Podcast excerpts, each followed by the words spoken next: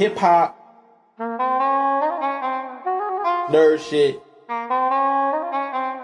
sports show, and a little bit of random fuck. Enjoy.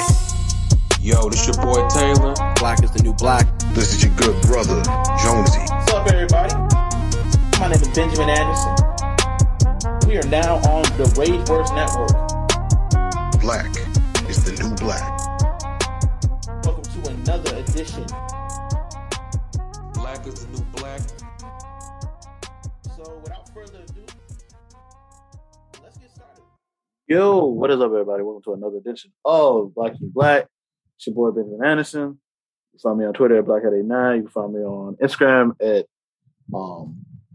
Sephiroth_was_right.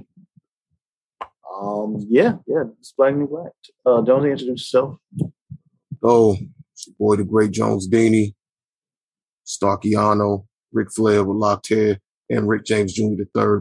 Ricardo Jaimeo Trace and a bunch of other more shit. You can find me on all social media at Pharaoh Dom. Yes. Y'all know what we do here, sports, nerd shit, and hip-hop. Taylor will not be joining us today, but we might have a guest coming, Bobby. We're going to see. But regardless, today we're going to hit three major things because those topics are going to take up a lot of time.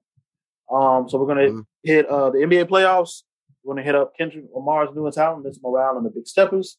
And then we're going to go down the card of AEW Double or Nothing. Talk about how we felt about the card and everything involved with the card, surrounding the card, and we'll just go from there.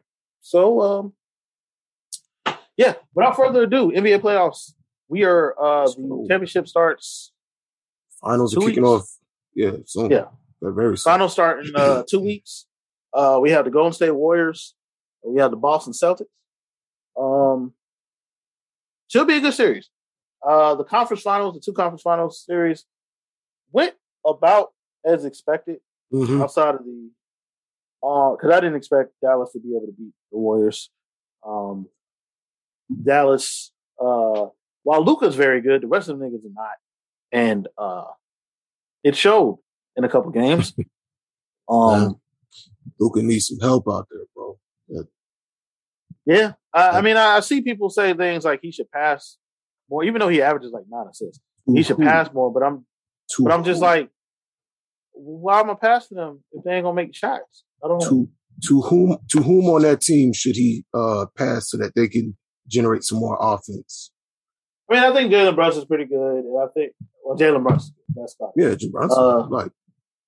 But the thing is, see Ben, what I was getting at there was that the guys like you said, he averages 9 assists per game, right? Roughly.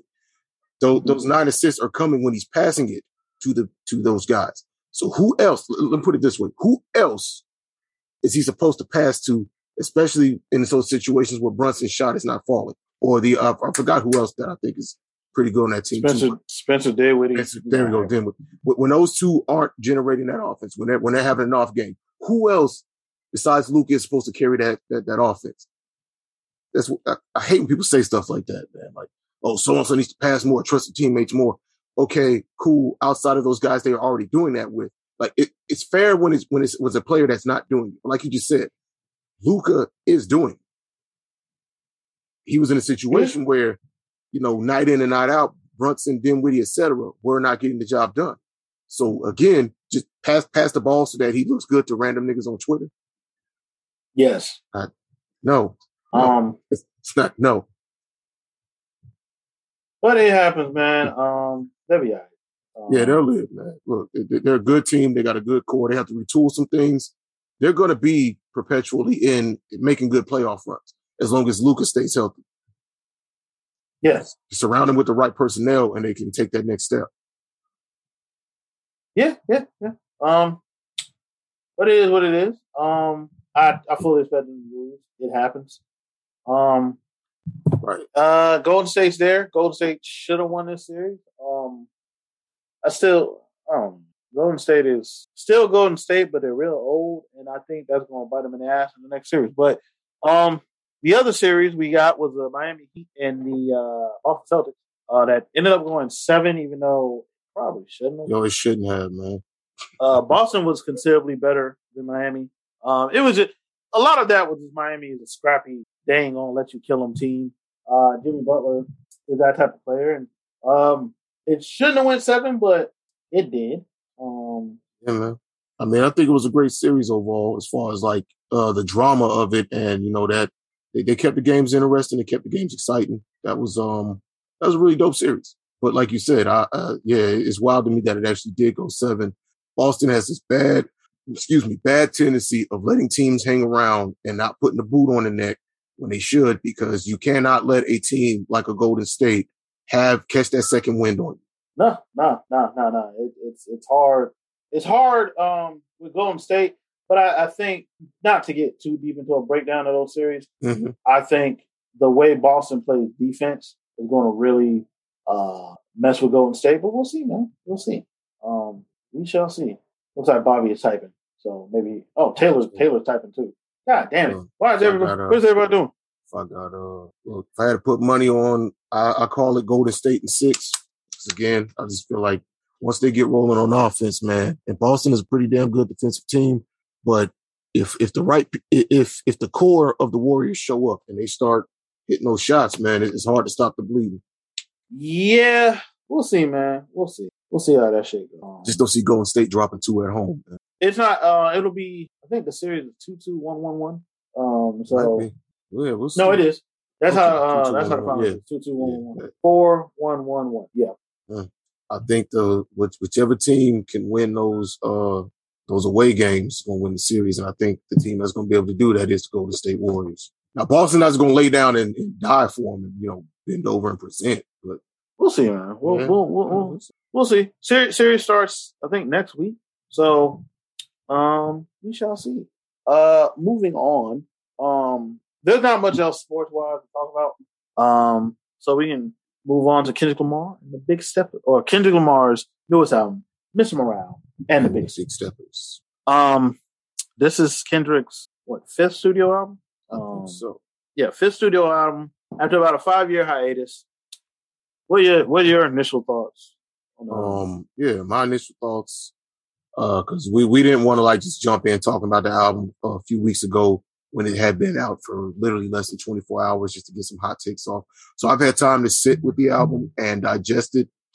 And I think it is a great piece of work. It is an incredible album. It's a very dense, very challenging listening experience. It's very heavy thematically. I really appreciate him dropping something like this. I think this is probably his most personal work to date.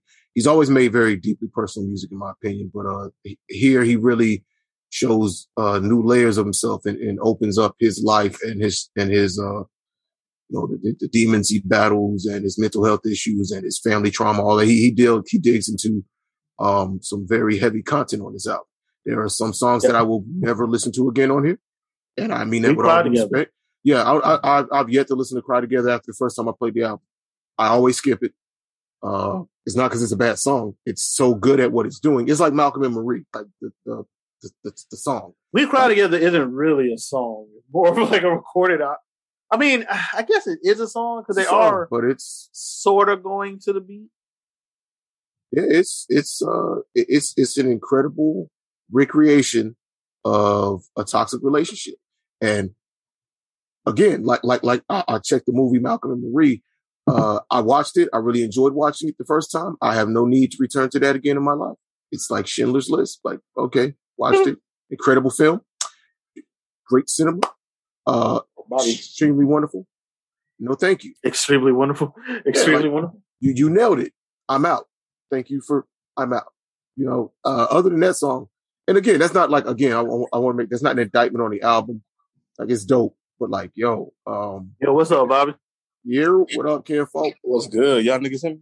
Yeah, we got. Yeah. We here. Yeah, good. All right. Good. Yeah, good. Man, we on the Kendrick album. I was giving my general rundown. I do like that. I found some of the takes on the album weird, like the people reading too far into it, and the people that were being dismissive of it. I try to listen to art in a balanced manner as much as possible. Mm-hmm. If that makes any sense, because I want about to crown this album. It's the greatest of all time after it's been out only 24 hours, and I wasn't about to clown it because there were some parts that I might not have understood. I'm also not going to overanalyze it and be like, Kendrick used the word the and he pronounced the D instead of the, which represents the African diaspora. Like, no, don't this. So, sometimes a song just is what it's about. I guess if I had to, like, my favorite picks off the album, definitely, Daddy Issues, that joint is. Father Figure. Yeah.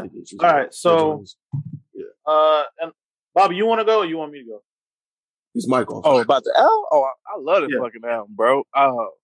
The more I listen to it, the more I like it. I would say, out of all his albums, I'd say it's probably since Good Kid, Mad City. This is the first one I heard that I just initially like just fuck with. Like, I didn't need a weekend to process. I just like instantly liked the shit I heard. And I'm not saying like To Pimp a Butterfly took me like 2 years to get or nothing like that, but I got the music. I fuck with the music, but overall, it was some shit I was like, I'm gonna have to come back to that. Just like Damn too. Like when I first heard Damn, I was like, I'm gonna have to fuck with this at another time.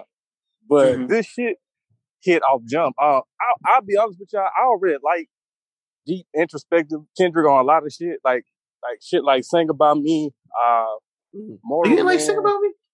Oh, Sing About Me is one of my favorite Kendrick songs, man. I like it. I completely understand. Right. When I run the album back, I kind of hit the skip button sometimes on that. Yeah. Incredible storytelling. Sing About Me and Dying of Thirst. All those bro, beautiful. Yeah, I don't just want to get that shit on those Saturdays. Yeah, they're very well well written. But bro, if I'm riding the whip, I ain't trying to hear this right at that moment. Well, yeah, and I'll get to that in my particular album. Go ahead, Bobby. Yeah. I just don't want to hear that shit. Like, but Butterfly, probably his best album. But I don't listen to that shit on the regular because it's just, to me, it's a mood album. You got to be in a mood to listen to that shit. It got to be like a Sunday. You got some whiskey. And you just want to sit down and like think about life, maybe. Right. I don't know. It's like Untitled, Unmastered. So there's some great songs on there, but like I don't just be like, yo, you let me throw on Blue Faces or track Untitled track number 7 or whatever the hell. Exactly. Like, joints are incredible pieces of art, but it's like, yo, sometimes I do just want to. I hate that people have abused this term to dismiss actually having to engage with art, but sometimes I just want to vibe. Yes. And Kendrick don't really make vibe music per se. There are a lot of vibes. There's a lot of songs here where I could just throw it on. And if I don't actually listen to the words in it, because like Rich Spirits. Yeah. Honestly, I was so grooving on the track the first time I heard the album, or the first 3-4 times, that I didn't really listen to the depth of the content on it until honestly, like this week when I was pumping the album, I listened to it on the way home from my brother's crib. And I was like, damn, that nigga was really talking about some heavy shit on that. But I could just kind of just listen to the hook and the beat and vibe out if I needed to as well to that song. And I think he does do a good job of balancing that on this album. But when you start listening to the words, it's kind of like, damn, now I got to really like, you really got to listen to this shit, which is great, you know, but sometimes you just want to just bump something in the whip, man. Yeah. Nah. I mean, I get that critique. I never went into, like, I don't go into Kendrick albums expecting him to make the same type of music that, I don't know, like, Schoolboy Q does, or somebody who is purposely trying to make thumping music. Like that's not really what he's doing. Right, I thought this album was really cool, just from the aspect of like it was less for us. Like this album was not meant for us in the sense it was more meant for him. Like it sounded like it was catharsis. Like it sounded like I got all this stuff that I've been going to therapy and blah, blah, blah, and all this shit and all this issues with my fiance and all that stuff. And to be able to put that on wax, I thought that was really cool. And like songs like Father Figure, which, you know, when I heard it, and I said this to y'all, like not that my dad was, you know, a hard ass, but a lot of Black fathers don't initially, especially our fathers, like initially aren't good at the soft love stuff. Like it's always tough love, like that kind of stuff. And the way Father Figure, they presented his dad and, you know, how that affected him. Like the whole, like he said, I think it was on the second verse, like the way his dad raised him is he can't turn off the competitiveness. Like he can't turn off the fuck them other, like, I'm the best, fuck them other niggas thing. Like, that's why when, like, he was like, when Drake and Kanye got back together, I was confused, because it was like, I thought he just said, fuck it, like, I can't get to that place, man. Right. And, like, and I thought that was dope. I thought Auntie Diaries. Oh, yeah, definitely. But that was, that's a whole conversation really to itself. Dope song. And I don't want to just miss anyone's feelings on it. I got right, because we're not members of the community to right. So I got what he was doing, and I will say that I think it's really dope to see what the second biggest rapper in the world make a song about accepting his trans art and understanding how that is his trans cousin. And his trans cousin, and understanding how that is that is something that is very much goes against the grain and the norm of his of hip-hop. Yeah. And his religiousness that Kendrick has been pretty upfront about throughout his music. But I thought there was a bunch of really cool messages in here, man. Like the I Grieve Different thing, where he was talking about like how he took having someone around him accused of sexually abusing him and took that, and it not dealing with that spawned what he described as sexual addiction. And how he's dealt with that and how it's affected his relationship. I don't know exactly. I mean, I assume he's still with Whitney. This is the most we've seen Whitney mentioned or around on albums, even though he's always mentioned her. Like, She Needs Me is about Whitney.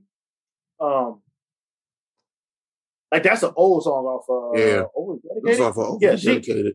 Alien Girl is about Whitney. She Needs Me is about Whitney. There's some other songs. I think Come Close Together is about Whitney. Like, she's been around and she's been talked about, but this is the first time I think ever he said her name and been like, no, this is specific. I'm specifically talking about Whitney. Like, I'm not talking about the amalgamous, my bitch. I'm talking about my fiance, like my life partner. Like, I'm specifically talking about her and how I'm affecting her. And how, in turn, this is affecting our children. And I thought that was really dope. This is just a deep-ass album, man. That song's on there I really fuck with. Like, I fuck with Rich Shit. I fuck with N95, Die Hard,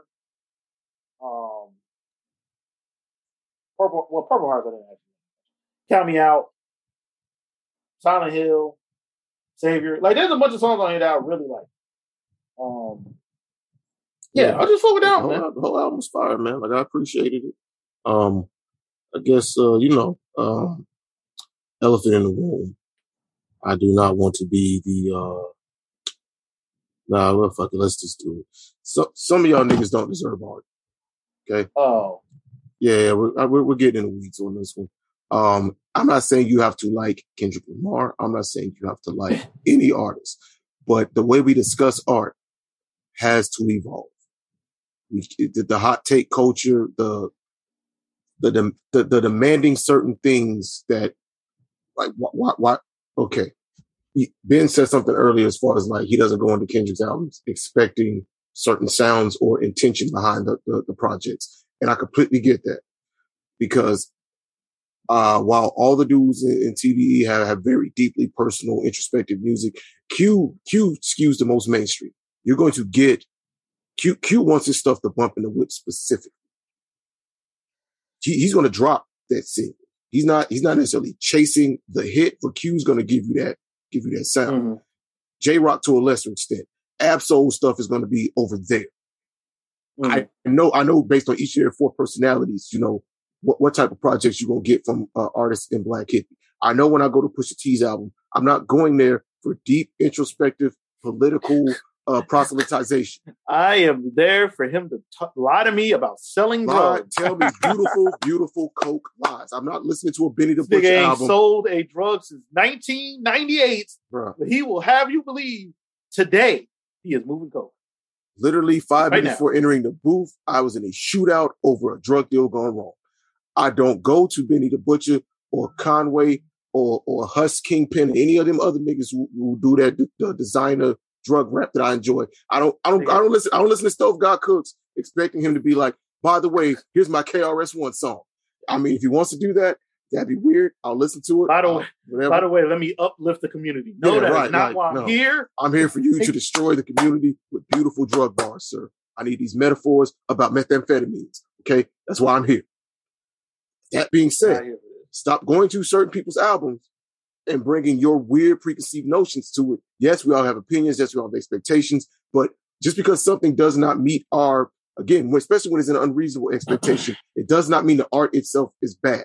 Okay. Again, people will probably think I hate Drake. I can't hate Drake. I have too many Drake songs in my iTunes collection from way back when to hate this guy. I'm just disappointed that he delivers a very stale product. At this point, I also know going into, before we even review his albums, I know going into it, what I'm going to get. Hashtag the formula. I know it's coming. So it's to the point now where I really don't even bring that criticism up anymore because I know it's going to be what it's going to be.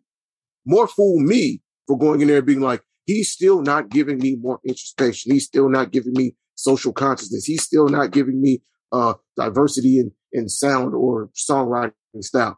I can't complain about this stuff anymore. At this point, to be honest, when we're reviewing Drake albums, I go in and I get my jokes off because he's going to say some lines that are worth picking apart.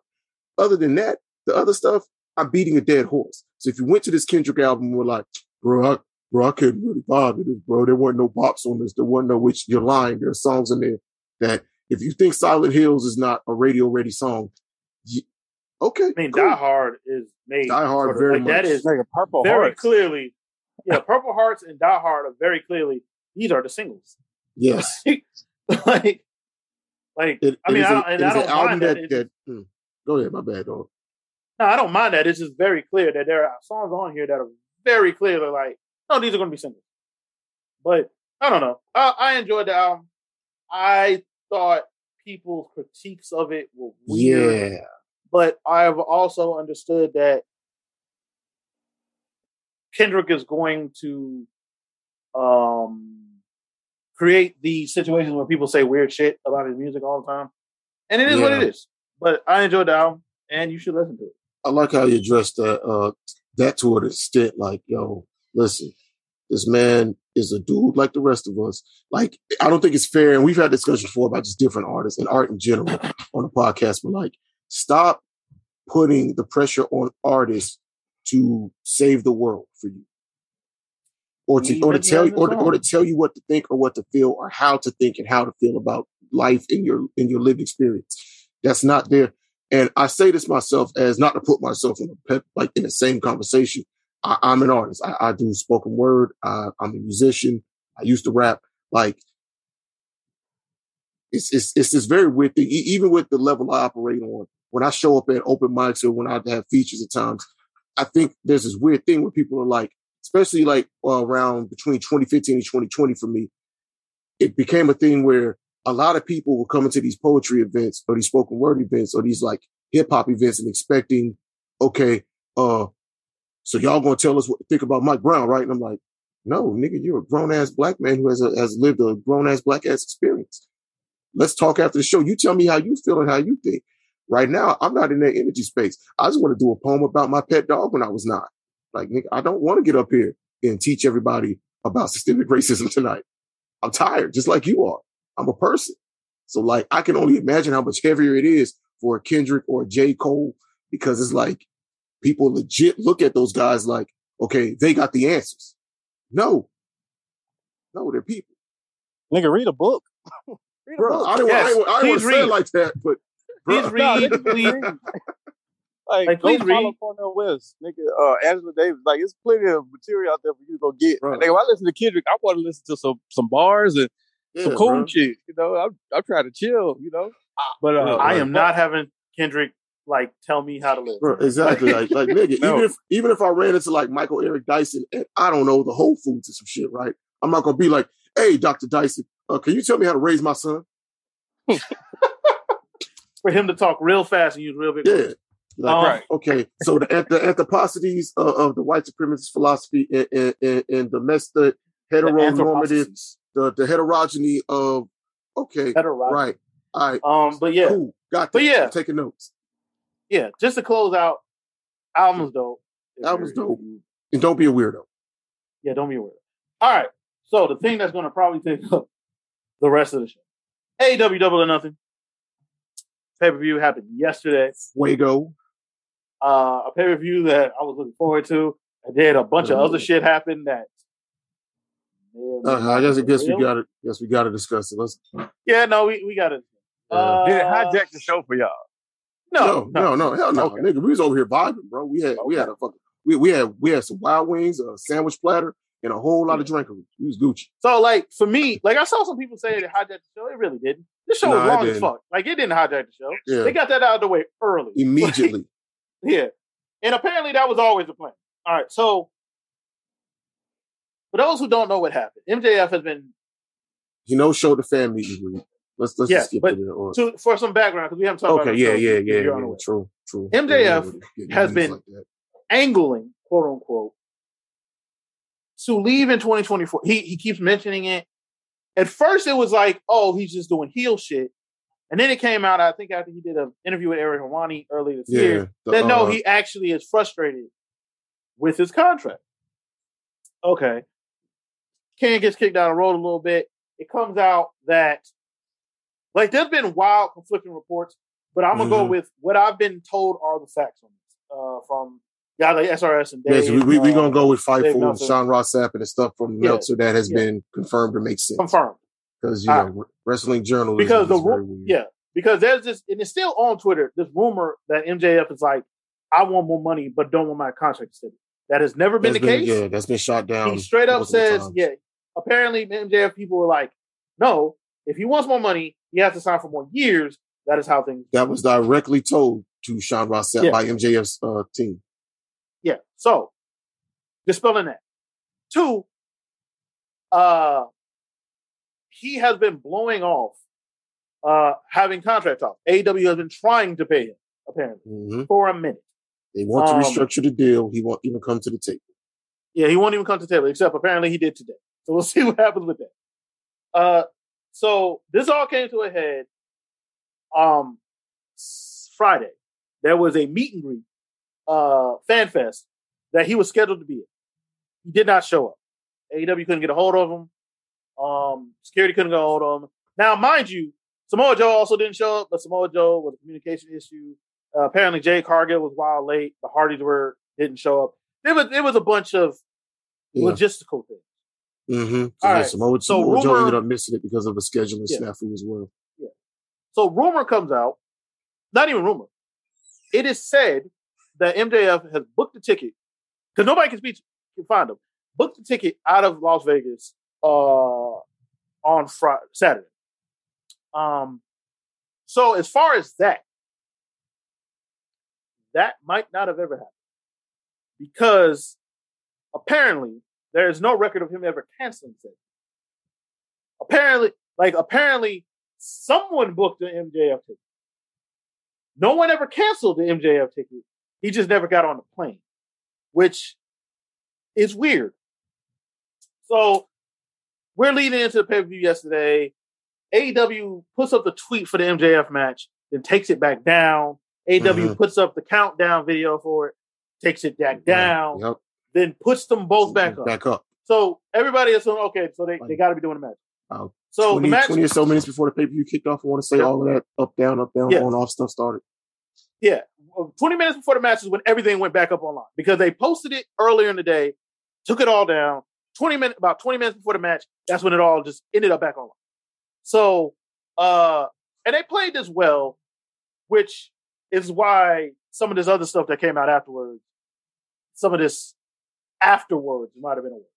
So the show starts, we'll get to the show start. The show starts, he shows up, powerbombed to death, and leaves. By the way, the fact that he waited to come out and did the airplane thing in the ring was genius. Was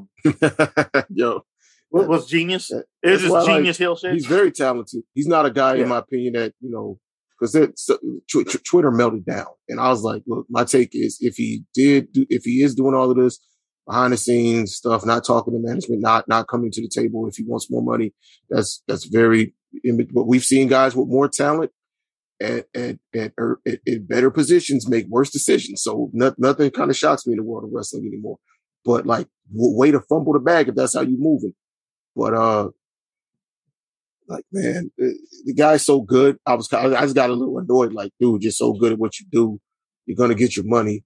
Just all this extra outside shit. I really don't want it muddling or like Bobby mentioned hijacking. I don't want that hijacking that's going on. I don't want to hijack what I come here for is to watch the show and be entertained. But I never hijacked the show for me. But if he's leaning into like lean into the shit in the ring, you're a heel. I get it. His character is he's one of the few guys in the industry still that very much operates under kayfabe. So him hitting the airplane to the crowd was, which is why it makes everything difficult to tell what is real and what is not for him, because he's doing a full Pillman shit where you never know when he's in character. None of that. So apparently today, he did not leave Vegas. Him and Tony have had a sit-down meeting. We'll see how that goes. From what I understand, from Dave Meltzer and Brian Alvarez, it sounds like at some point last night, it became a work. It didn't begin as a work. Shot himself into a work. Yeah, he shot himself into a work. At some point last night, be it when he bought that plane ticket or someone bought that plane ticket, to how long it took him to get the ring, to all that shit. At some point, part of this became a work. We'll see what happens with this sit-down meeting between him and Tony. I would hope that he resigns, just because MJF is good. And I don't think I think he become a heel manager in WWE because he's short. Like, the moment Vince McMahon stands up and looks down at him, it's wrap. Like, yeah. So, you know, and he's really young. Hopefully him and Tony having a sit-down meeting are able to work something out. Unless he asks for his release, then we'll never see him again. He was always going to be on TV for a while anyway. He wasn't participating in Forbidden Door. He's been on TV a whole lot lately, you know? So, like, hey. Yeah, he had already said before all the stuff came to a head, he had no interest in Forbidden Door. And I think they were going to take him off TV anyway. So, but let's get into the actual pay-per-view. Let's go. We started with the buy-in. It was a short buy-in this week. Yeah, we had one match. I thought they moved like the Derby match and the TNT title stuff onto the pre-show, but they didn't. They straight up. They was like, yo, we're gonna run these videos back. I wasn't. Well, we'll get to that. But the length of the show didn't really bother me because we were at the crib. We could get up. We could get on the phone. We could go. Yeah, make a sandwich. It wouldn't bother me if we had to be there. Yeah, we were in the arena, and we're like we've gone to like 3 live AEW events. Me and Ben together. Kind of long. And yeah, like it's a 4-hour taping experience because you get an hour of Rampage, you get an hour of Elevation, and then you get 2 hours of Dynamite. So honestly, the only difference is that there's an additional 30 minutes of screen time. And matter of fact, no, it's roughly the same time as the pay-per-views because they do, during TV, they stop and they play with the crowd and they change the stuff for the shows. So like really, you still get the same amount of time as they average like 4.5. The 4 3/4 hours for pay-per-views. They never go to 5. It's always under 5 though. Yeah. But it's roughly the same amount as the TV tape. Yeah.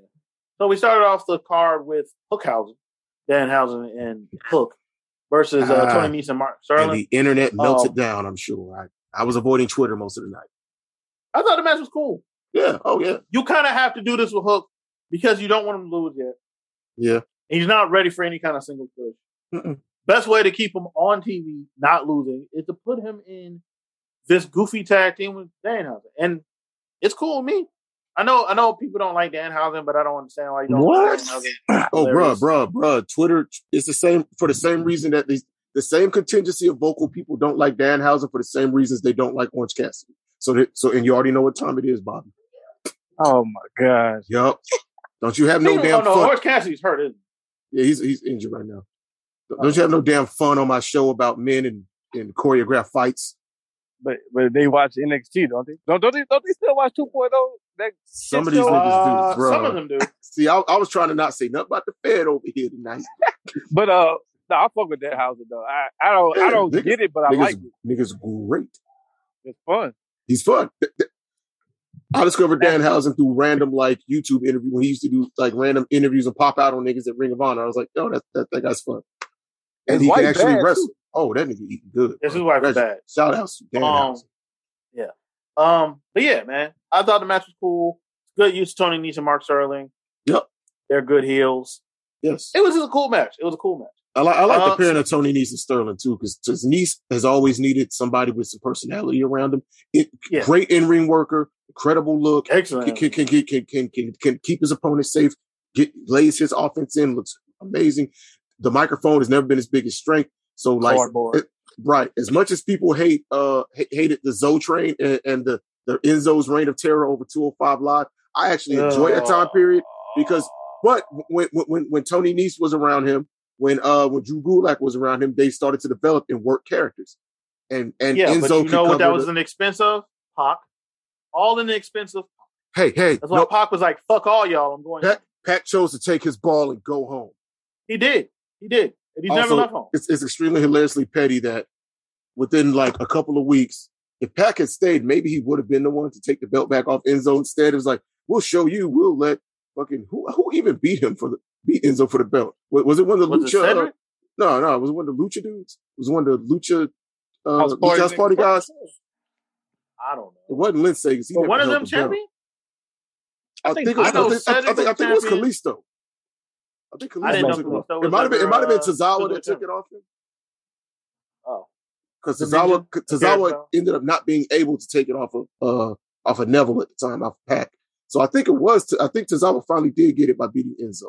I don't know. Anyway, the belts are dead now, and it's gone. The show is gone. It's NXT 2.0 step up. No, it is NXT level up. Whatever, nigga. It should be step up because then I can at least watch cool dance scenes with Channing Tatum. What? Might as well lean in. So the pay-per-view starts, and the first music that hits is MJF. And I don't know whose decision it was for him to like take his fucking time coming out. I don't know if that was him or if Tony was like, "Hey, hold on, we're gonna make him wait a little bit just to play into all that shit." Whatever it was great. That moment was awesome. Him coming out, doing the airplane thing, flicking off the crowd. Excuse me, it was great. Then we had Wardlow come out, who was sitting in a holding cell. Yep, amazing. Come out. And even, so I need people to understand this. Because I saw people saying this is burying MJF. Like, no, guys, this is how that match was always going to go. Even if MJF had re-signed weeks ago, this match was always going to be him dying. That was the only way this match was going to go. There was no other way. Logically. People have forgotten how wrestling has been traditionally booked. TK was raised on territory shit, on WCW, on ECW. Like, nigga, if you don't, like, this is wrestling booking 101. The heel shows ass and gets their comeuppance. That's what happened here. Yeah. The fight where he gets his comeuppance and has a competitive match, that was the dog collar match. Because that match was directly reflective of old school dog collar matches or the I Quit, Tully Blanchard, and Magnum TA rivalry. In that situation, the heel does get to work the heat, get their shit in. This type of comeuppance for a heel is you get your ass beat out the territory. This isn't hard. I know some of you have only been raised to watch But he's also not getting beat out the territory. Like, unless he's asking for his release. By getting beat out of territory, I mean, he's getting off, you write him off TV with that vicious squash, that extended squash. Yeah, because I think he was always getting rolled off TV. Like, no matter what, he was always, at this point, this date had been circled. Okay, we got Forbidden Door coming up. You don't want to be a part of that. We don't really got nothing for you at this time. We're going to have Orlo kill you. You're going to be off TV for a while. And if what Dave Meltzer and Brian Alvarez were saying is true, he's going to start cutting crazy Brian Pillman promos. So we'll see. We'll see. But this was always how this match was going to be. But yeah, Wardlow, that is a homegrown star. They need to strike the rocket to him. He don't hold a belt. They don't hot shot a lot of belts in AEW. The first time we've seen anything get hot shotted was the TNT Championship, and that's because they had to scramble around Cody getting COVID and Cody not resigning, which we'll get to that in a moment. But like, they usually don't hotshot titles, so I don't see Scorpio's reign being this short again. I think they're gonna commit to him and they're gonna move him into programs. Right. Now to the stink of the Ty Sammy and all and versus ATT, because really what happened with that situation? We'll get into it since it's come up. What happened in that situation to me? And you and I discussed this last night. But what happened in that situation? Wait. We got like 5 minutes to go. Oh, okay. Okay. We'll put a pin in that. Yeah, put a pin in that. Bobby, you got any thoughts on that match? Or you good? Yeah. Nah, I fucked with it, man. They got it over with. Good curtain jerk. I laughed at the fact that he got his ass beat and they got him on the gurney and shit, and they put the oxygen mask on the wall. They was like, just get this nigga out of here. Let's get him off TV. Like, all right, we got to get him to the back as soon as possible. Let's get this nigga to the back. This man has been murdered by Powerbomb. He hit him with 10. I mean, bro. I ain't trying to take one of them hoes. But he is a superstar. No. That dude is old as hell. That's a star. Yeah, Wardlow is a star. But no, he can't be, man. Twitter told me that AEW doesn't know how to build organic stars. That's why they have to keep taking these AEW, these WWE cast-offs. You know who said an excellent thing about that? Send those guys to Japan. They don't deserve to be here. You know who said an excellent thing about that? MJF.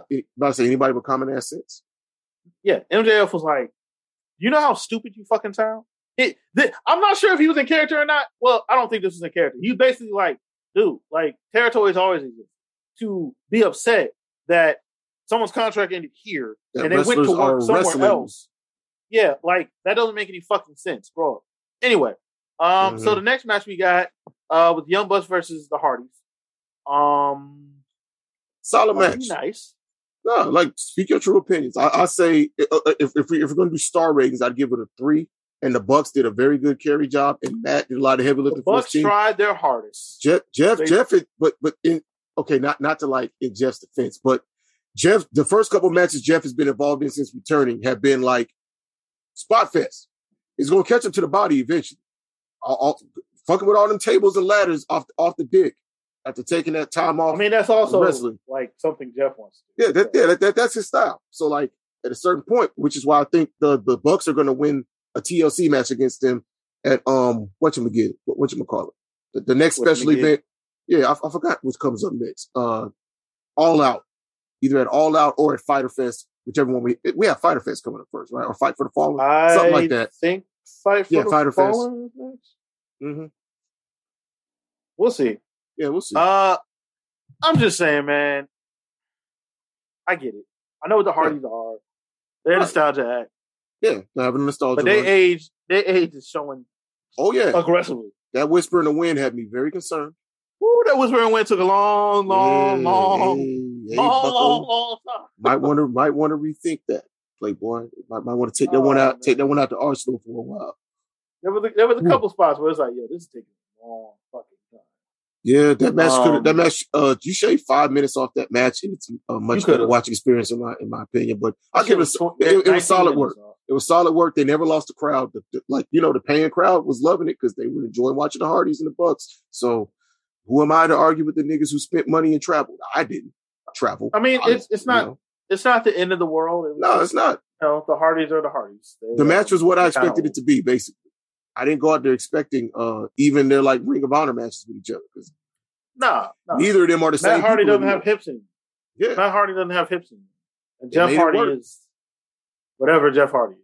So they made it. Jeff's knees are shot to shit. They made it work though. Yeah, I can do whatever I've ever seen again, but I will because that's how this works. Your next match, Jay Cargill versus Anna Jay. This wasn't as good as the first one. Nope. It got better as it went on. Yeah, I won't say it was horrible. No, it was mid. They just weren't on the same page. They give it like 2.5 stars. Mm. Yeah, it seemed like something was off where they weren't on the same page. They just couldn't get. Once they got together, the match flowed a lot better. But that was literally like the last 5 minutes of the match where they found their bearing and they got on the same. Because there was a couple spots where it looked like it was planned, and then the blockbuster sunset flip bomb, whatever was supposed to go on there. Yeah. But it happens. Botches happen in wrestling. Even Daniel Bryan has botched in a match. So like these are two very green people. Yeah, it's not exactly. Mm-hmm. But the run-in thing. Yeah, that's what I'm about to get into. The run-in and the post-match is what. And so post-match, the baddies were about to jump Anna Jay. Chris Statlander comes out. Yep. Oh, wait, Ben, you mean to tell me that she's not buried, that they have plans for Chris Statlander? Before that, Stokely Hathaway comes out. I think it's Stokely Hathaway. Stokely debuts. Fucking best manager in the game. Not named Paul Heyman. Stokely debuts. Also, apparently, according to Tony, which is a bold-faced lie, he had never talked to Stokely Hathaway before that day. Hey, man. That's a bold-faced lie. Niggas know niggas who know niggas. You don't ever got a contract tampering wrestling because... Well, true. Somebody gonna tell you. Somebody, bro. You mean to tell me Swerve don't got that nigga number? Come on, bro. Or niggas been talking to each other. Niggas been talking. Don't have his number. Niggas been talking. Because him and MJF are friends. Yeah, niggas be talking to each other. That's how wrestling has always worked. Yeah. So you don't really got a contract. It's just funny the way he said it in front of, like, I spoke to him like 3 hours ago. And so, like, nigga, no, you didn't.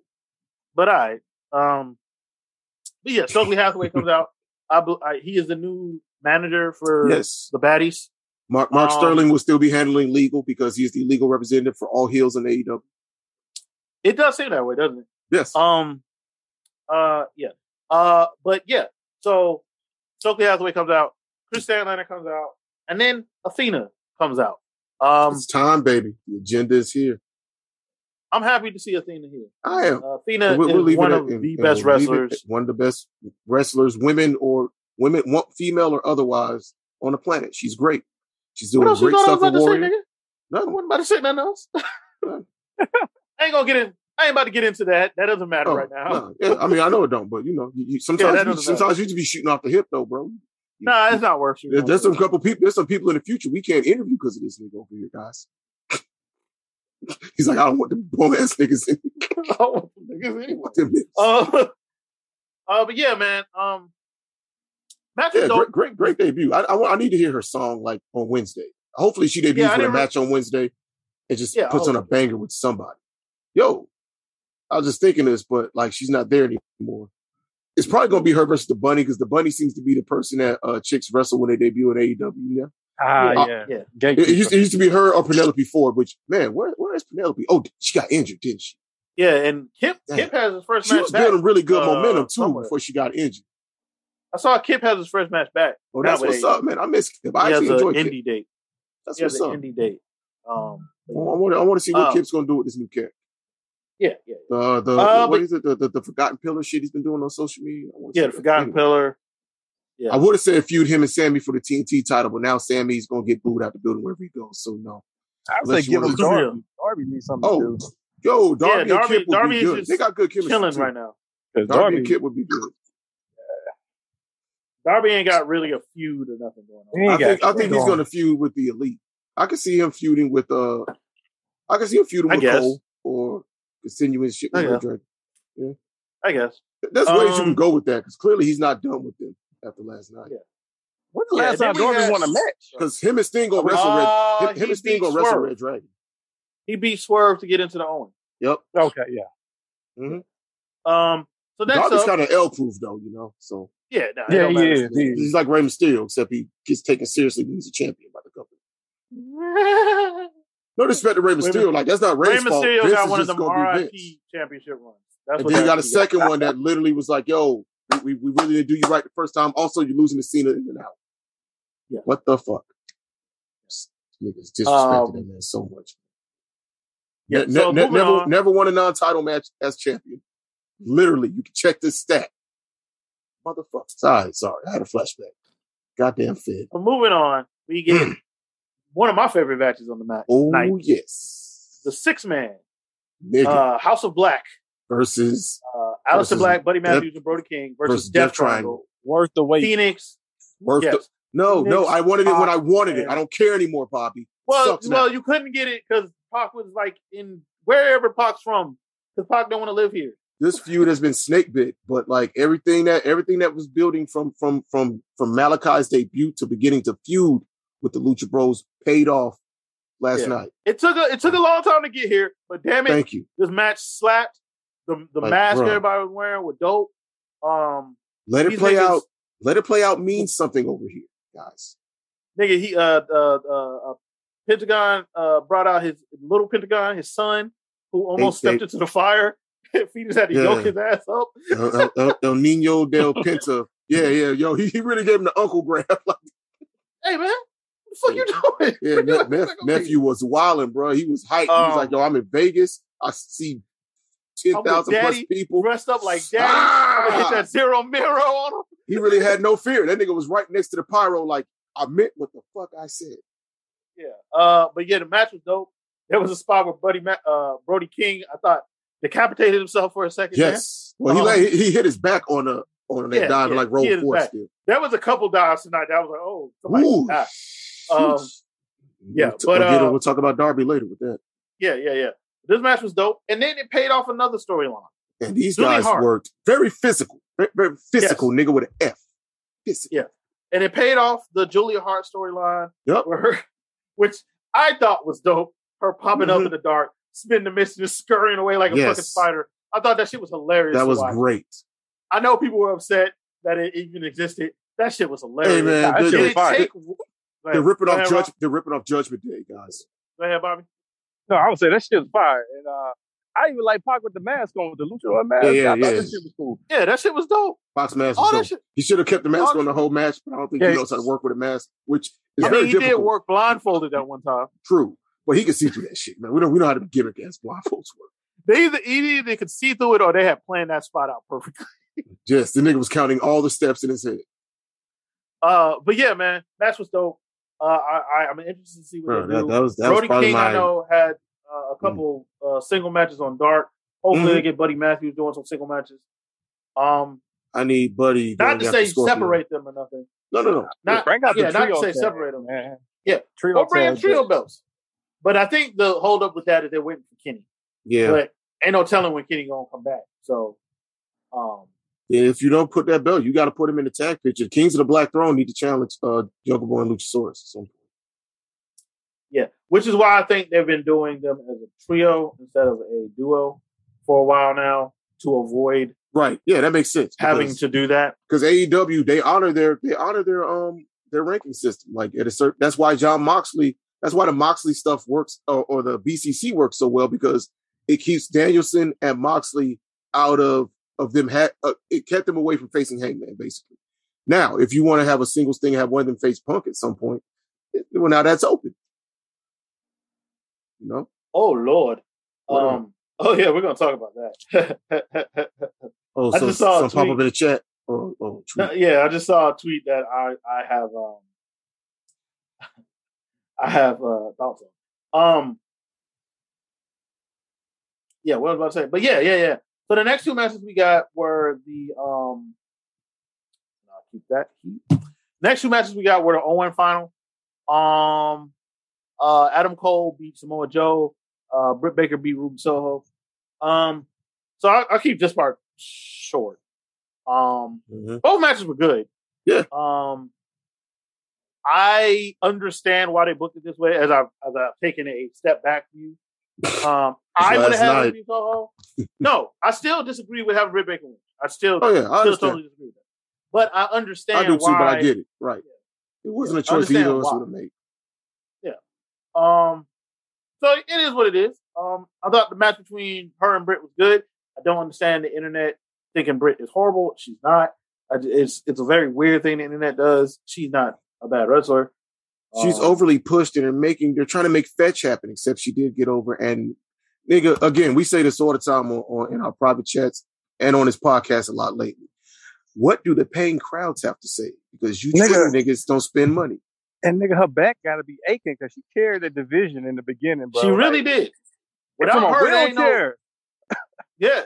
No. She was like, without her early on in that division, I don't know what we're talking about. Like, she was the first starter. Like, she carried that shit. If she getting a little overly pushed now, oh well. Like, yeah, she earned, you know what I'm saying? Like, yeah, she earned that shit. So, I don't think she's getting overly pushed, personally. But, you know, it is what it is. To me, she generally jobs at the right times when it really matters. Yeah.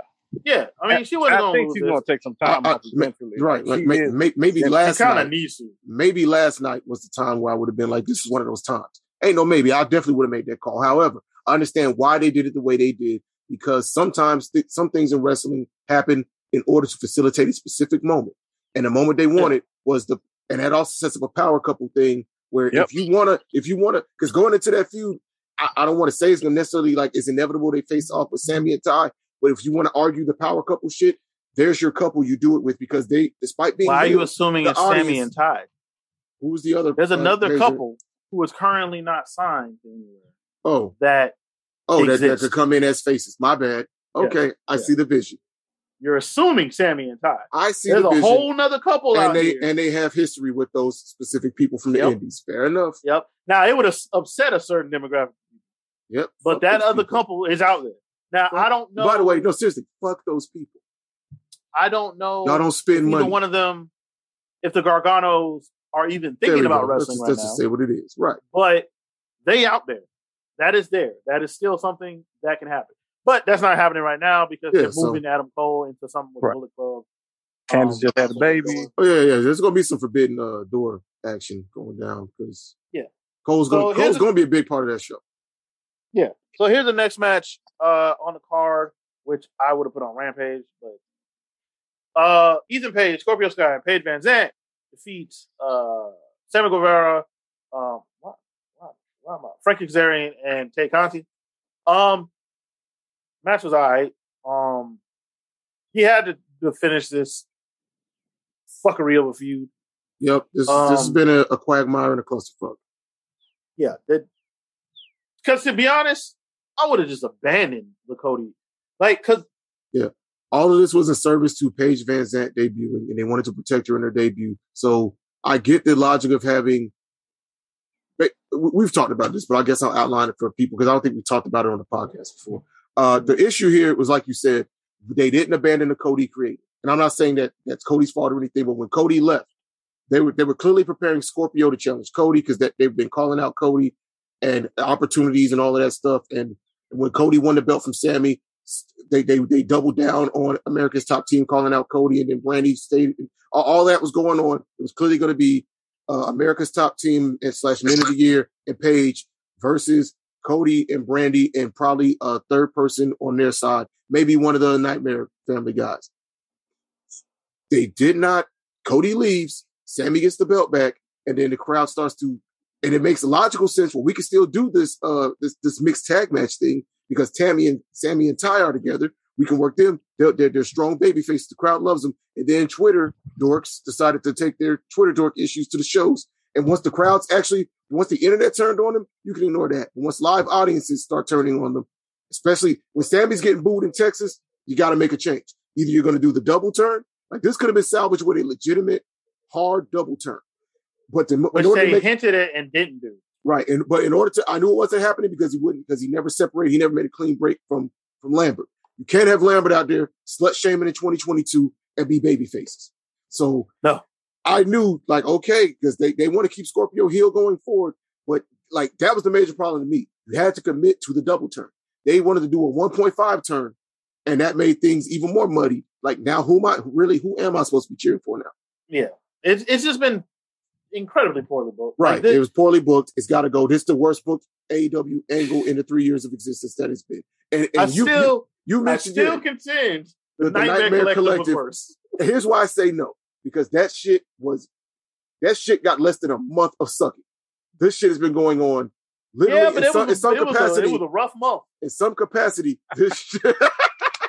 It was a rough month, bro. It was a month that felt like six. Because, bro, when I was seeing that shit, I was like, yo, is AEW something I want to watch? What are we doing? Damn, come on, bro. Like, if they're allowing Brandy... Off of one segment of show.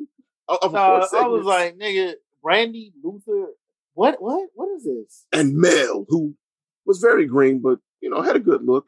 She chose to leave, though, so okay. What the fuck is this? But yeah, that was... Yeah, I'm glad the match ended. The action itself was pretty good, except for when Ty and Paige were in the ring. I was a little concerned at those points. But also, considering this is her first match, I didn't go into this being like, how come you're not Utami Hayashishida? Yeah. That's not how this works. But, certain people on Twitter feel this shit. Yeah.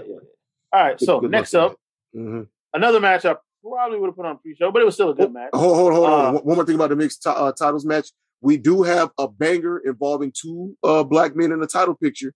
Despite AEW being super racist, they are going to have in LA Scorpio with the Kobe belt fitting against a homegrown. Very racist. We're going to have two homegrown stars from AEW fighting for a belt, and they're both black, and they're going to be doing it in a forum this Wednesday.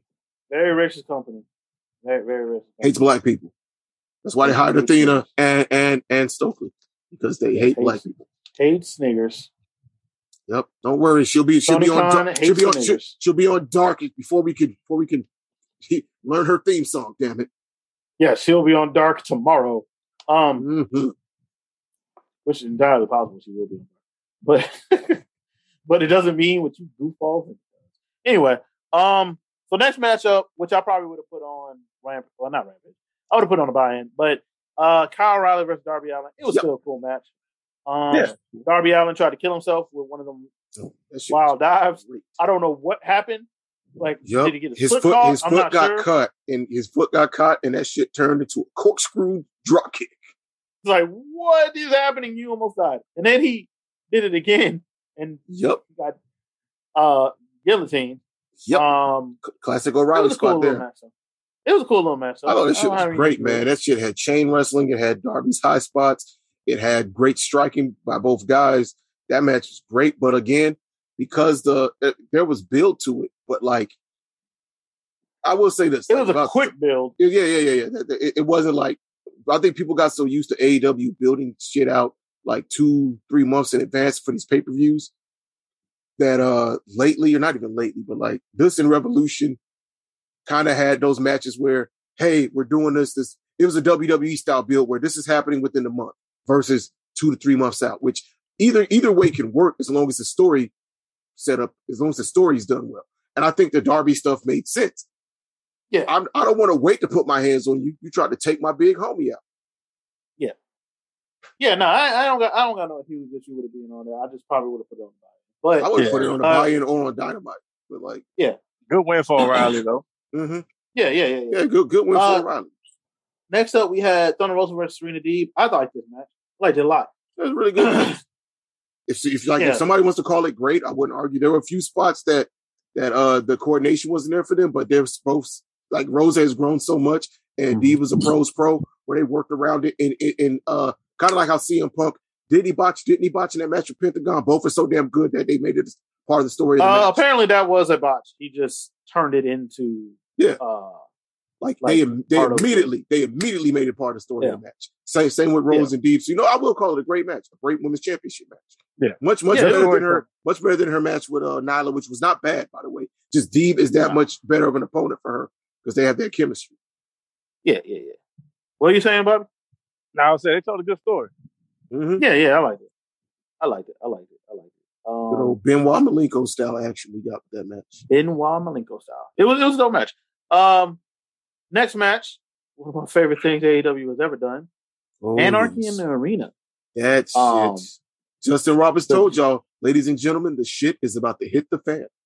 Jericho Society versus Blackpool Combat Club, Eddie Kingston, and Santana Ortiz. This shit was ignorant. Mm-hmm. Off the dick. And we got our New Jack tribute. Oh, yeah. Yeah, they purposely played a wild thing for the whole... Yes. They played it back twice. Two and a half times they looped it. And then Jericho, the one that stopped it. He broke the soundboard. Niggas acted like Jericho murdered a puppy on live television when he turned the music off. It was great. Great heel heat. Yeah, the match wasn't really a match. It's a fight. There's people fighting. The highlight for me, though, is Eddie Kingston coming from the back, covered in blood. After him and Daniel Garcia got eaten by a freight elevator and beat the shit out of each other in the elevator. Yeah, covered in blood with a gasoline can. It pours gasoline on Daniel Bryan. Daniel Bryan and Jericho. And trying to light the whole because I hate you both.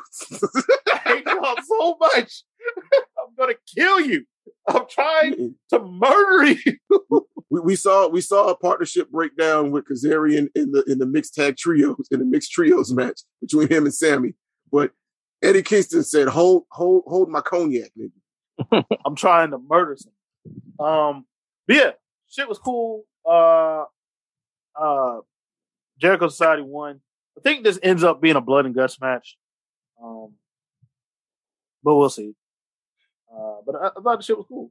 That match was great. They had a few comedy spots that was always going to be there, but like this, like some people said, this is just a stadium stampede with more steps. Like this, I knew off the top with the people involved. This stadium stampede is something totally different. Totally different, and I love both for being what they are. But I'm glad they didn't have any other like hardcore matches on the or didn't work any, because like trios matches you can work all that stuff into. They were very smart to be like, nope, this is the match that gets to do all that shit. Because hey, it's a long show. I will tell you this. I was starting to kind of the two matches before. I probably need to rewatch the D match again and the other ones, because like that's the point in the show where I did kind of feel the length of the show. But when that Anarchy match hit. Oh yeah, what the crowd? Nigga, he's back in there. Yeah, that shit was dope. Next up, three-way tag match between Swerve and Our Glory, Jurassic Express, and Team Taz. You mean they're a real tag team band? They have a name? Oh, that coon on Twitter. Said that. It was a dope match. I personally wouldn't have had Jurassic Express win, but I get why. I see what's happening. FTR about to take the titles up. They kind of getting a hangman run right now too, where people are very disrespectful of what they've been doing as champions. Oh no! I'm not. Not you. Great match, Ben. I said people, not you. We know how to watch wrestling and appreciate it. The contingency of people that are like they're just not, they shouldn't be the champions. They don't feel like the biggest deal in the. Well, they got the belts and their match's main event, and they put on bangers. They are the aces of the tag division. They literally, when that music comes on, the niggas who spend money to see them and enjoy them. That's the only aces of the tag division.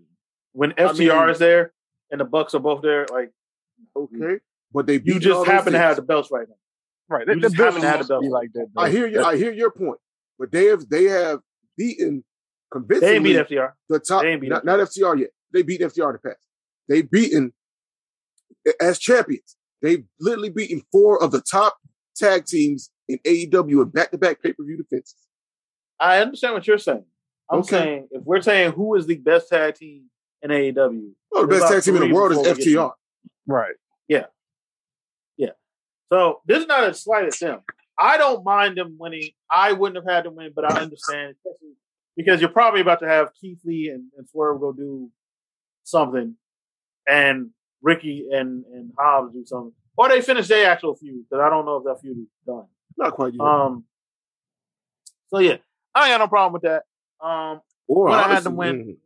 Well, the obvious thing is FTR winning the belts, right?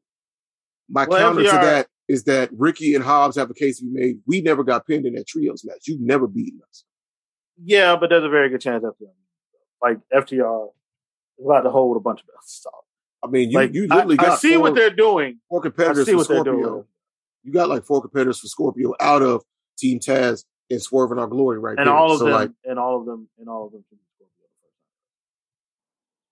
Like it shouldn't be no trouble. It shouldn't be like all of them.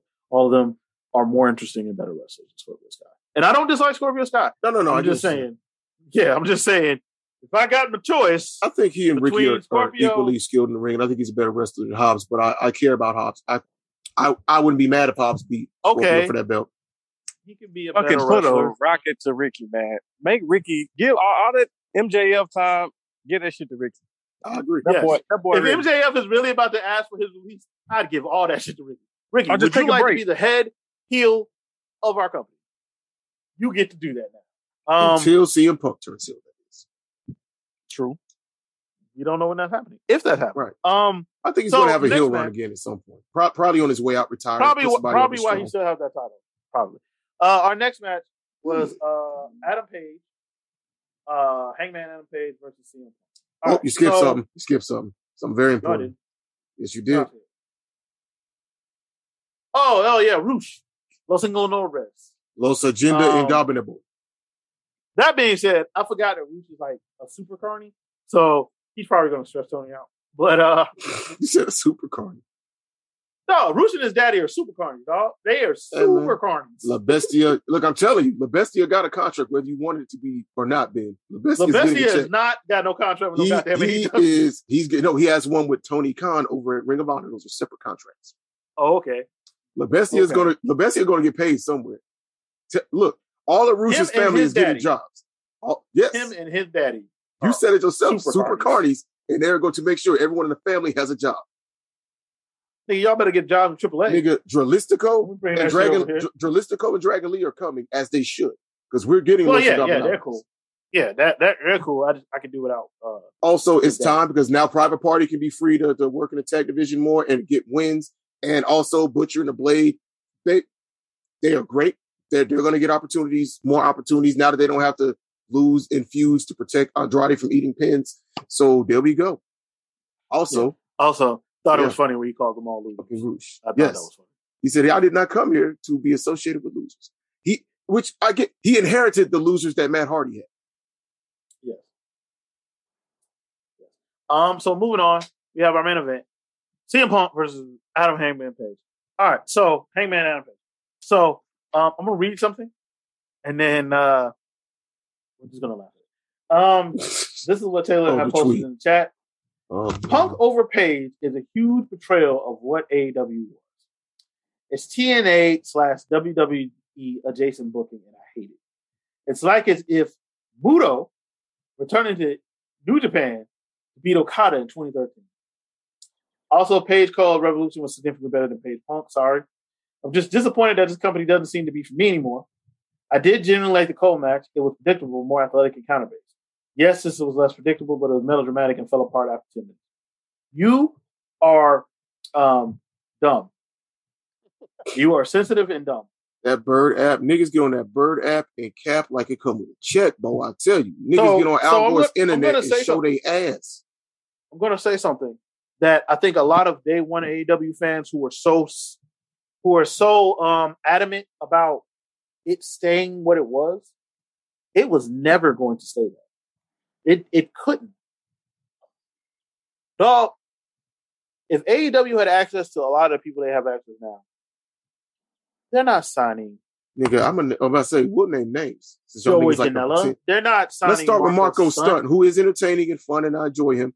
He's not a guy you put on your TV product to move numbers. They're not signing certain people, right? No. And to act as if CM Punk, one of the best wrestlers ever, mm-hmm, who can still go. Yep.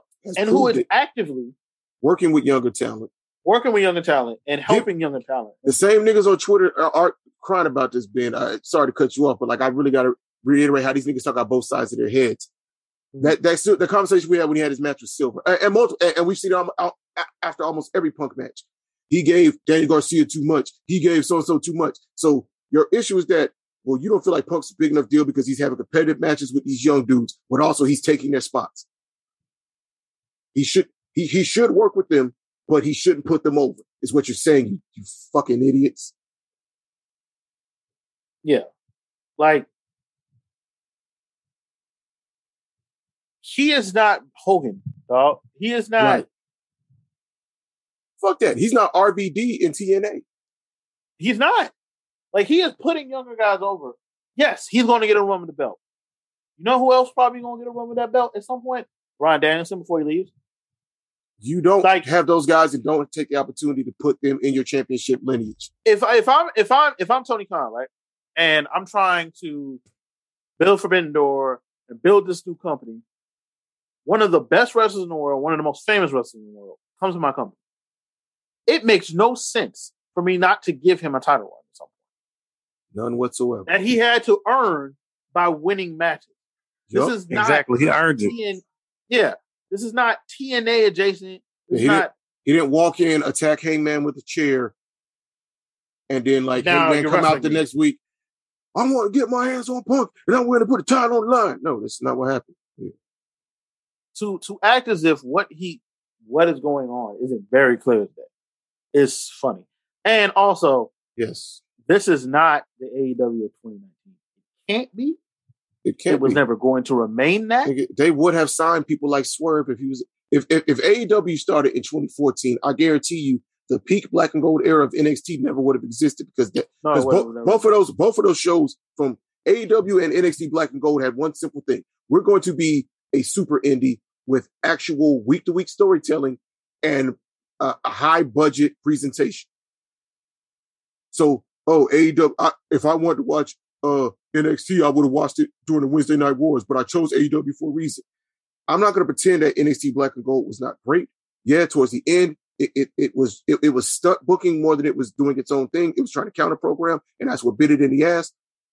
Also, me being able to watch it the next night on the network and not having to watch it live, also not the best choice. But anyway, you know, hey, we could talk about that in its own bubble, but in the context of what we're talking about now, I'm not going to pretend that NXT was bad and that their talent was bad and that NXT stank is a thing just because you niggas want to be weirdly tribal. I'm not going to pretend that Malachi Black was never Tommy Inn in the UK.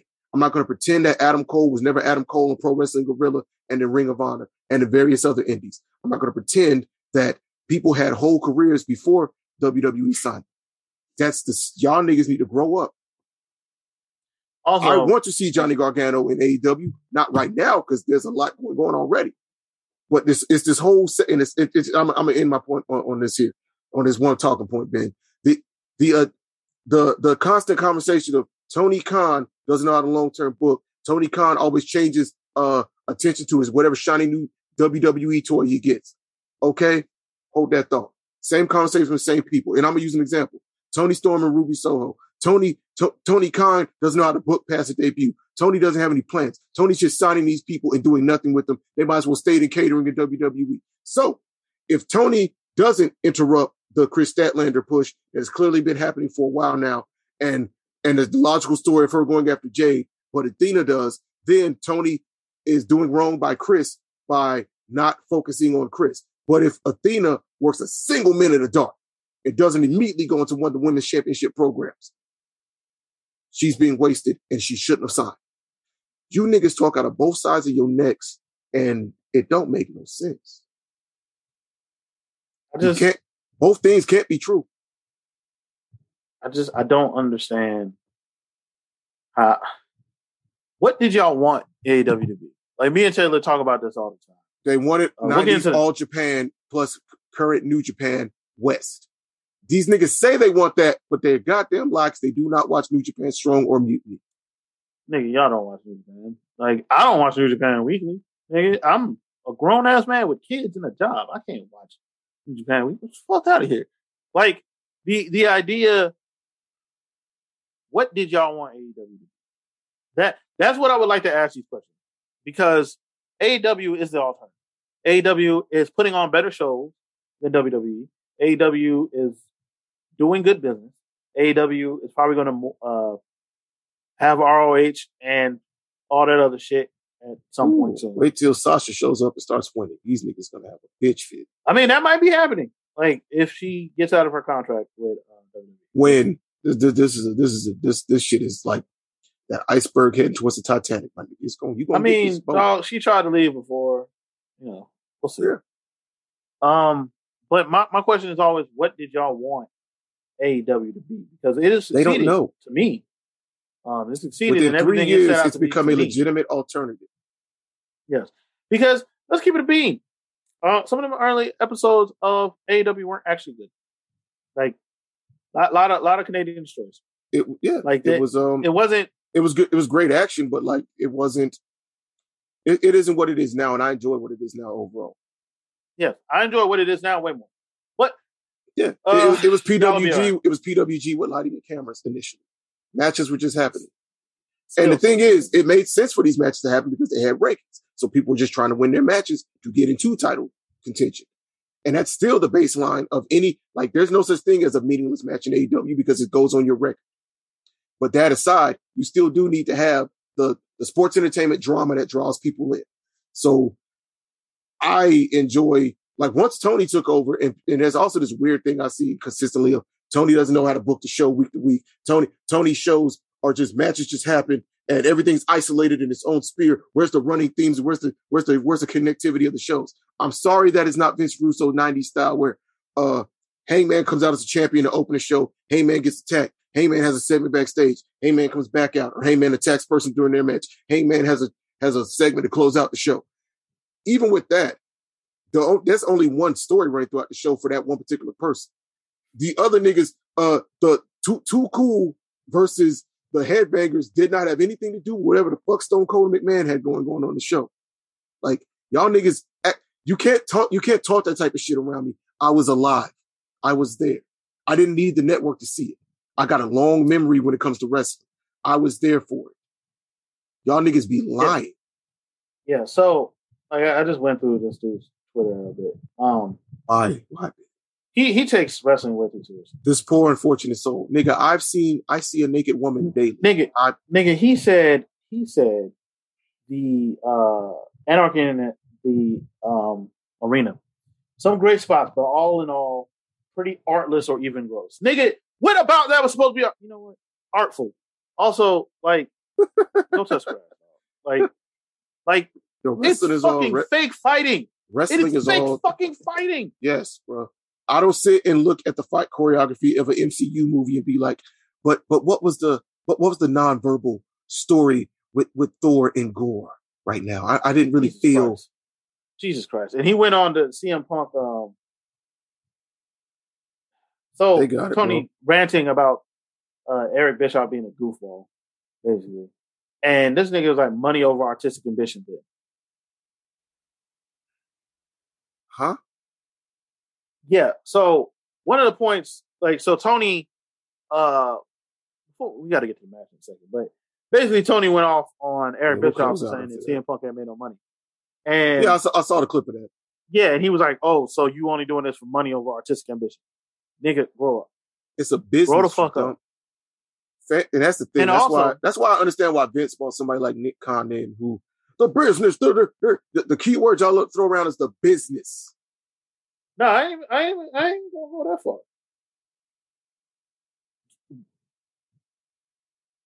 If you watch that match, it was like, this sucks. This nigga said he looked like a WWE main eventer. Dog, most niggas look like that. WWE didn't create the concept of main event. Matter of fact, also, no. WWE main eventers. Vince has told you very much what he thinks that a main event looks like. Brock and Roman. Also, Punk doesn't wrestle like he did in WWE. Like, he doesn't. No, not at all. So, anyway, the match itself, really enjoyed.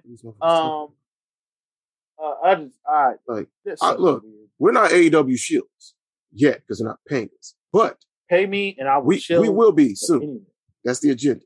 But we criticize shit all the time. We criticize the hell out of the fucking TNT title picture right now because that shit has really lost a lot of its luster. Since Miro, I don't want to say since Miro dropped the belt, because Sammy was continuing the tradition of the open challenge and having bangers with a lot of guys that was coming into the company like Jay Lethal, Tony Nese. So I'm not going to do that shit. But you can criticize AEW. My thing is when your criticisms just don't make sense to me. I'm going to question. I'm going to raise counterpoints. Like, their women's division is do-do-do-do-do-do, and they need to get rid of X, Y, and Z. Well, the only place that the women that are good enough in the world are working to just jump in and be ready for U.S. television ready, because I don't want to hear a bunch of random Joshi names who are under contract that we can't just poach. That's not a thing that's happening. You're not just taking Miyu and Sayuri and Mayu Iwatani and just taking them and putting them on your TV because they have contracts with Stardom, with Tokyo Joshi Pro, with Ice Ribbon, all that shit. So the only other place in North American wrestling those women are going to come from is WWE. You can argue a few from Impact, but they're not leaving Impact, and they're under contract right now with Impact. So the only place that are releasing women and that have a free agent pool of women is WWE. So either you want these women to get more time and opportunity on TV, and you want them signing the Athenas and the Dakota Kais and the whoever else that's out there, the Knicks and Newells. If you want these people, if you want that division to get better, those women have to come from the Fed. But y'all niggas is also saying, nope, they got NXT stank on it. NXT stank. It is what it is, man. The match was really dope. Yep, great match. CM Punk, never do the buckshot lariat again. Yep. Hey, look, the nigga, The knees almost gave out on you. Punk laughed at himself. So that knee right after. Very again, smart work. He's about to give out on you, big dog. Damn, treat my knee. Yeah, but the matches, overall, I really like the card. I think AEW is on this really dope path. This is one of the best rosters that we've ever seen in pro wrestling, period. Yeah. Like, the company's growing. From top to bottom. So much so that they definitely need Rampage to be 2 hours. I don't know when that's going to be. I say just do a third 1 hour show, 6:05 on TBS, everybody. Let's just do it. Saturday night. See? I'm with that. I'm ready. I'm with that. How are you going to report Dark and Elevation? Because Dark and Elevation said that. I didn't say it got to be live.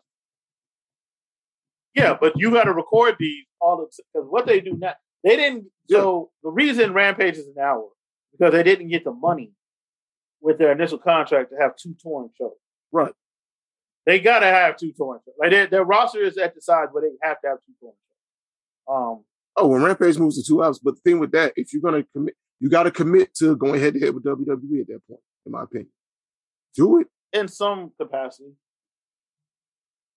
I'm not watching wrestling until midnight on a Friday night, and I'm at home washed down, not living. You know how much I used to be out here. I ain't even out here like that, and I'm not going to commit to watching 10 to midnight.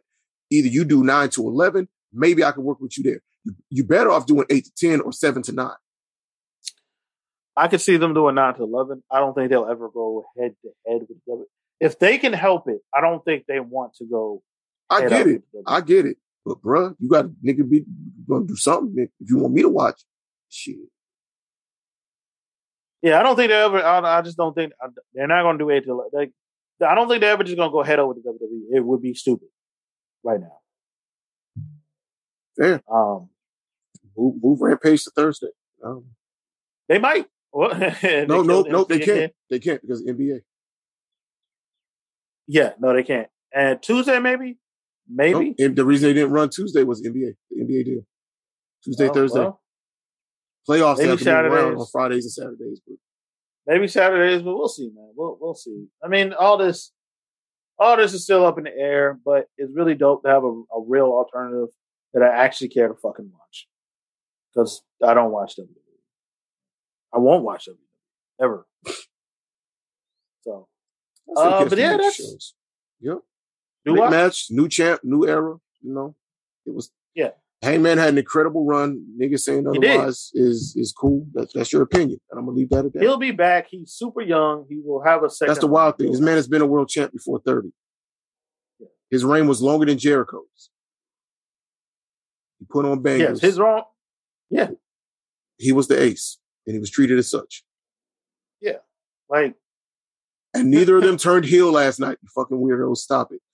Every company does not believe the hard line. There must be a face, must be a heel thing. Both of them had opportunities to heal it up on each other last night. Both of them did get their shit in and you know, play mind games with the opponent. Both of them had a chance to use that belt to hit the other. Neither of them did. Yep. So we'll see, man. We'll see. I am down for... Ready for Dynamite Wednesday. Yep. Dynamite Wednesday, Dynamite in the Forum. We'll see how that goes. Yep. It's going to be a crazy crowd with that West Coast time start time. Yep. But with that being said, thank you guys for listening to Black and Black. This is your boy. Yep. Manson. That's Jonesy. That's Bobby. Thank you guys for listening. How do I stop this? We'll catch y'all on the flip, man. Pull up for the next one. I'll let your boys.